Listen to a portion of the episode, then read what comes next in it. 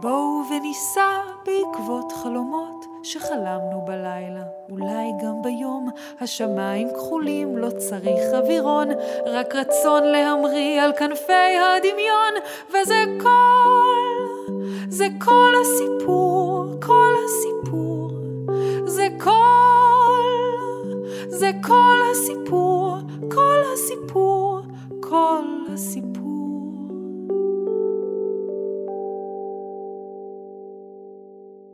דינוזאורים, מאת תמר הוכשטטר. הדינוזאור הגדול, מסוג טירנוזאורוס רקס, היה רעב. עברו שלושה ימים מאז שאכל את שתי הפרות הקדמוניות והבטן שלו קרקרה. זה נשמע כמו משאית שנוסעת על חצץ. הוא הסתובב עצבני על הגבעה הירוקה, כל צעד שעשה הרעיד את האדמה, והארנבים והעכברים ברחו לכל עבר. הם היו חטיפים נחמדים, אבל זריזים מאוד. הוא התכופף, ופער את פיו העצום, אבל ברגע שסגר אותו, גילה שתפס רק אוויר. כאשר הגיע הטירנוזאורוס רקס לראש הגבעה, הוא הסתכל סביבו. הנה. למרגלות הגבעה, מצפון, ראה עדר של ממוטות. לא היו אז ממוטות. אמר יאיר, שקרא את המילים בזמן שבארי כתב אותן. הממוטות חיו בתקופה של האדם הקדמון, זה הרבה אחר כך. כן היו ממוטות, הן פשוט לא נכחדו ממחלה, כמו הדינוזאורים. אמר בארי. הוא ישב על הרצפה, מכונת הכתיבה הכבדה מולו. הדינוזאורים לא מתו ממחלה. הם מתו בגלל אסטרואיד ענק שפגע בכדור הארץ. אמר יאיר. אנחנו לא יודעים את זה בוודאות, אמר בארי. הוא רצה לחזור לכתוב את הסיפור. גם יאיר רצה לנסות לכתוב במכונת הכתיבה, אבל בארי, שלא היה כזה בדרך כלל, לא הסכים לתת לאף אחד לגעת בה. הוא קיבל את מכונת הכתיבה במתנה מסבתא שלו, והיא הייתה בכלל של אבא שלה. בארי היה הראשון שכתב בה מזה מיליוני שנה. נו, אתה בא למגרש? שאל יאיר. לא, אמר בארי.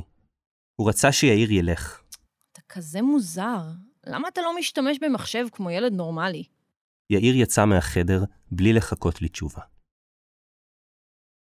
אבל כשהטירנוזאורוס רקס, מעכשיו נקרא לו טירו, התקרב לעדר הממוטות, הוא גילה שעוד דינוזאור משחרר לטרף. זה היה מגלוזאורוס. שניהם התנפלו על הממוטה באותו זמן והתחיל קרב נוראי. הממוטה הצליחה לברוח בזמן ששני הדינוזאורים נשכו והיכו אחד את השני עד זוב דם. לבסוף המגלוזאורוס ברח, וטירו נשאר רעב ופצוע, אבל מנצח. בארי מצא את מכונת הכתיבה לפני שלושה שבועות, בזמן שחיטט במחסן של סבתא. היא הייתה כבדה, והיו בה מקשי אותיות עגולים מחוברים לידיות כסף. הוא שאל את סבתא אם הוא יכול לנסות לכתוב עליה סיפור, וסבתא אמרה, מה זאת אומרת? ודאי. אבל גם אמרה שקודם צריך לתקן אותה.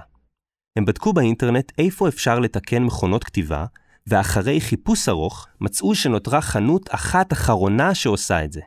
נלך. אמרה סבתא, והיא ובארי נסעו לרחוב בן גוריון 127. החנות הייתה סגורה. היא הייתה כל כך סגורה וכל כך חשוכה, שבארי חשב שבטח היא עומדת ככה נעולה מאז הזמן של אבא של סבתא שלו. הלו? הלו? יש פה מישהו? שאלה סבתא, ודפקה על התריס החצי סגור. גברת, את uh, מחפשת את שאול? שאל הבחור בדוכן המיצים הסמוך. אני מחפשת מישהו שמתקן מכונות כתיבה. נו, זה שאול. מתי הוא יהיה? הוא מגיע רק לעיתים רחוקות, אבל אם תשאירי לי את הטלפון שלך, אתקשר אלייך כשהוא יבוא. סבתא נתנה לבחור את מספר הטלפון שלה, וביקשה שיצלצל מיד כשהשאול הזה מגיע, כי היא חייבת לתקן את האות תו ואת האות מ' במכונת הכתיבה, וגם להוסיף סרט דיו כדי שהנכד שלה יוכל לכתוב עליה את הסיפורים היפים שלו. למה אתה לא כותב אותם במחשב? שאל הבחור של המיצים. כי הוא סופר אמיתי. התעצבנה סבתא והוסיפה. כשאתה כותב במכונת כתיבה, אתה צריך ממש להתכוון לכל אות. כל אות נוחתת על הדף. טק, טק, טק. כמו טיפות גשם שמפריחות את השממה. אתה מבין? סבתא תמיד התייחסה לבארי מאוד ברצינות. אחרי שמונה ימים, התקשר הבחור של המיצים ואמר, תגיעי, תגיעי עכשיו. סבתא הפסיקה מיד לנקש עשבים בגינה, נקטה את הברכיים מהאדמה ומיהרה לאסוף את בארי מבית הספר. חצי שעה לאחר מכן, הם התייצבו בחנות עם מכונת הכתיבה. שאול היה איש זקן עם כיפה וסבלנות. החנות שלו הייתה קטנטנה ומאובקת. הוא בדק את המכונה לאט-לאט, מכל הכיוונים, ולבסוף אמר, ממש דינוזאור מה שיש לך פה. אתה בעצמך דינוזאור. התעצבנה סבתא שתמיד נעלבה בקלות. רק התכוונתי שזאת מכונה עתיקה, אבל זה סוג טוב מאוד, ועוד מעט היא תעבוד פיקס. בטח שהיא מסוג טוב. היא הייתה של אבא שלי. חייכה סבתא, שגם תמיד צלחה בקלות. שאול התקין סרט דיו חדש במכונה, וגם שימן את מקשי האותיות. הוא אפילו החליף את המנעול הכסוף שסגר את המזוודה שבה המכונה אוחסנה. בארי היה מאושר. הוא פתח וסגר את המזוודה, ובדק את כל האותיות והחליף ניירות, עד שהבין בדיוק איך מכונת הכתיבה עובדת ומה צריך לעשות. סבתא אמרה, נכון יפה? אז תן לי נשיקה. באותו היום התחיל עידן הדינוזאורים. בכל מקום שבו היה בארי, הייתה גם מכונת הכתיבה. ובכל מקום בו הייתה מכונת הכתיבה, היו הדינוזאורים קמים לתחייה. טירו חיפש לעצמו בית בו יוכל להסתתר בזמן סופת החול הגדולה שהלכה והתקרבה. הוא נכנס למערה גדולה מלאה בבוץ. כל המערה התמלאה בעקבות שלו, שבעוד מיליוני שנים יהפכו למאובנים. אפשר כבר לקרוא את הסיפור שלך? סבתא, עוד אין לו סוף. אני הכי אוהבת סוף טוב. אבל לדינוזאורים לא היה סוף טוב, הם נכחדו. אולי? מה זאת אומרת, אולי? תראה אותי למשל, בגיל 32 נמאס לי בבת אחת לאכול בננות. נו, לא אכלתי אפילו חתיכה פצפונת של בננה כבר יותר מ-35 שנה. סבתא, מה זה קשור? ודאי שזה קשור.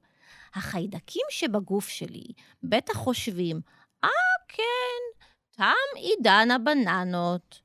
הם אומרים אחד לשני, הבננות ניחדו. הם לא יודעים שבעולם שמחוץ לגוף שלי, הבננות ממשיכות להתקיים. בארי לא ענה, הוא חשב על זה. טירו ישב לבדו במערה. בחוץ השתוללה סופת החול. הדינוזאורים האחרים אמרו לו לבוא איתם ולברוח מהסופה הנוראית, אבל טירו לא רצה. אתה משוגע! צעקו עליו, וברחו מהר לפני שהסופה תתפוס אותם. טירו נשאר לבד. הוא הרגיש שיש בסופה הזאת משהו מיוחד, אבל לא ידע מה. פתאום חש שכל המערה זזה מצד לצד ומתנתקת מהאדמה. מחריץ קטן שבין הסלעים ראה שהוא והמערה מתרוממים באוויר. זאת כנראה סופה נורא חזקה, חשב, אם היא יכולה להרים דינוזאור ענקי כמוני. הסופה נשאה את טירו במשך זמן ארוך. הוא הציץ מהחריץ וראה חושך גדול, אינסופי. בסוף הסופה נרגעה, והמערה וטירו נחתו. הוא יצא החוצה וגילה שהוא הגיע לפלנטה אחרת מלאה בדברים מופלאים. בכל מקום הסתובבו יצורים קדמוניים שמעולם לא ראה, יצורים שהתהלכו על פני האדמה הרבה לפני הדינוזאורים. זאת הייתה פלנטת הנכחדים. סיפור יפהפה. קראה סבתא וקינחה את האף. אנחנו חייבים לתת גם לשאול לקרוא. האיש שמתקן מכונות כתיבה? למה? אם מי שאוהב מכונות כתיבה, בטוח אוהב גם דינוזאורים. נו, סבתא, מה זה קשור? ודאי שזה קשור.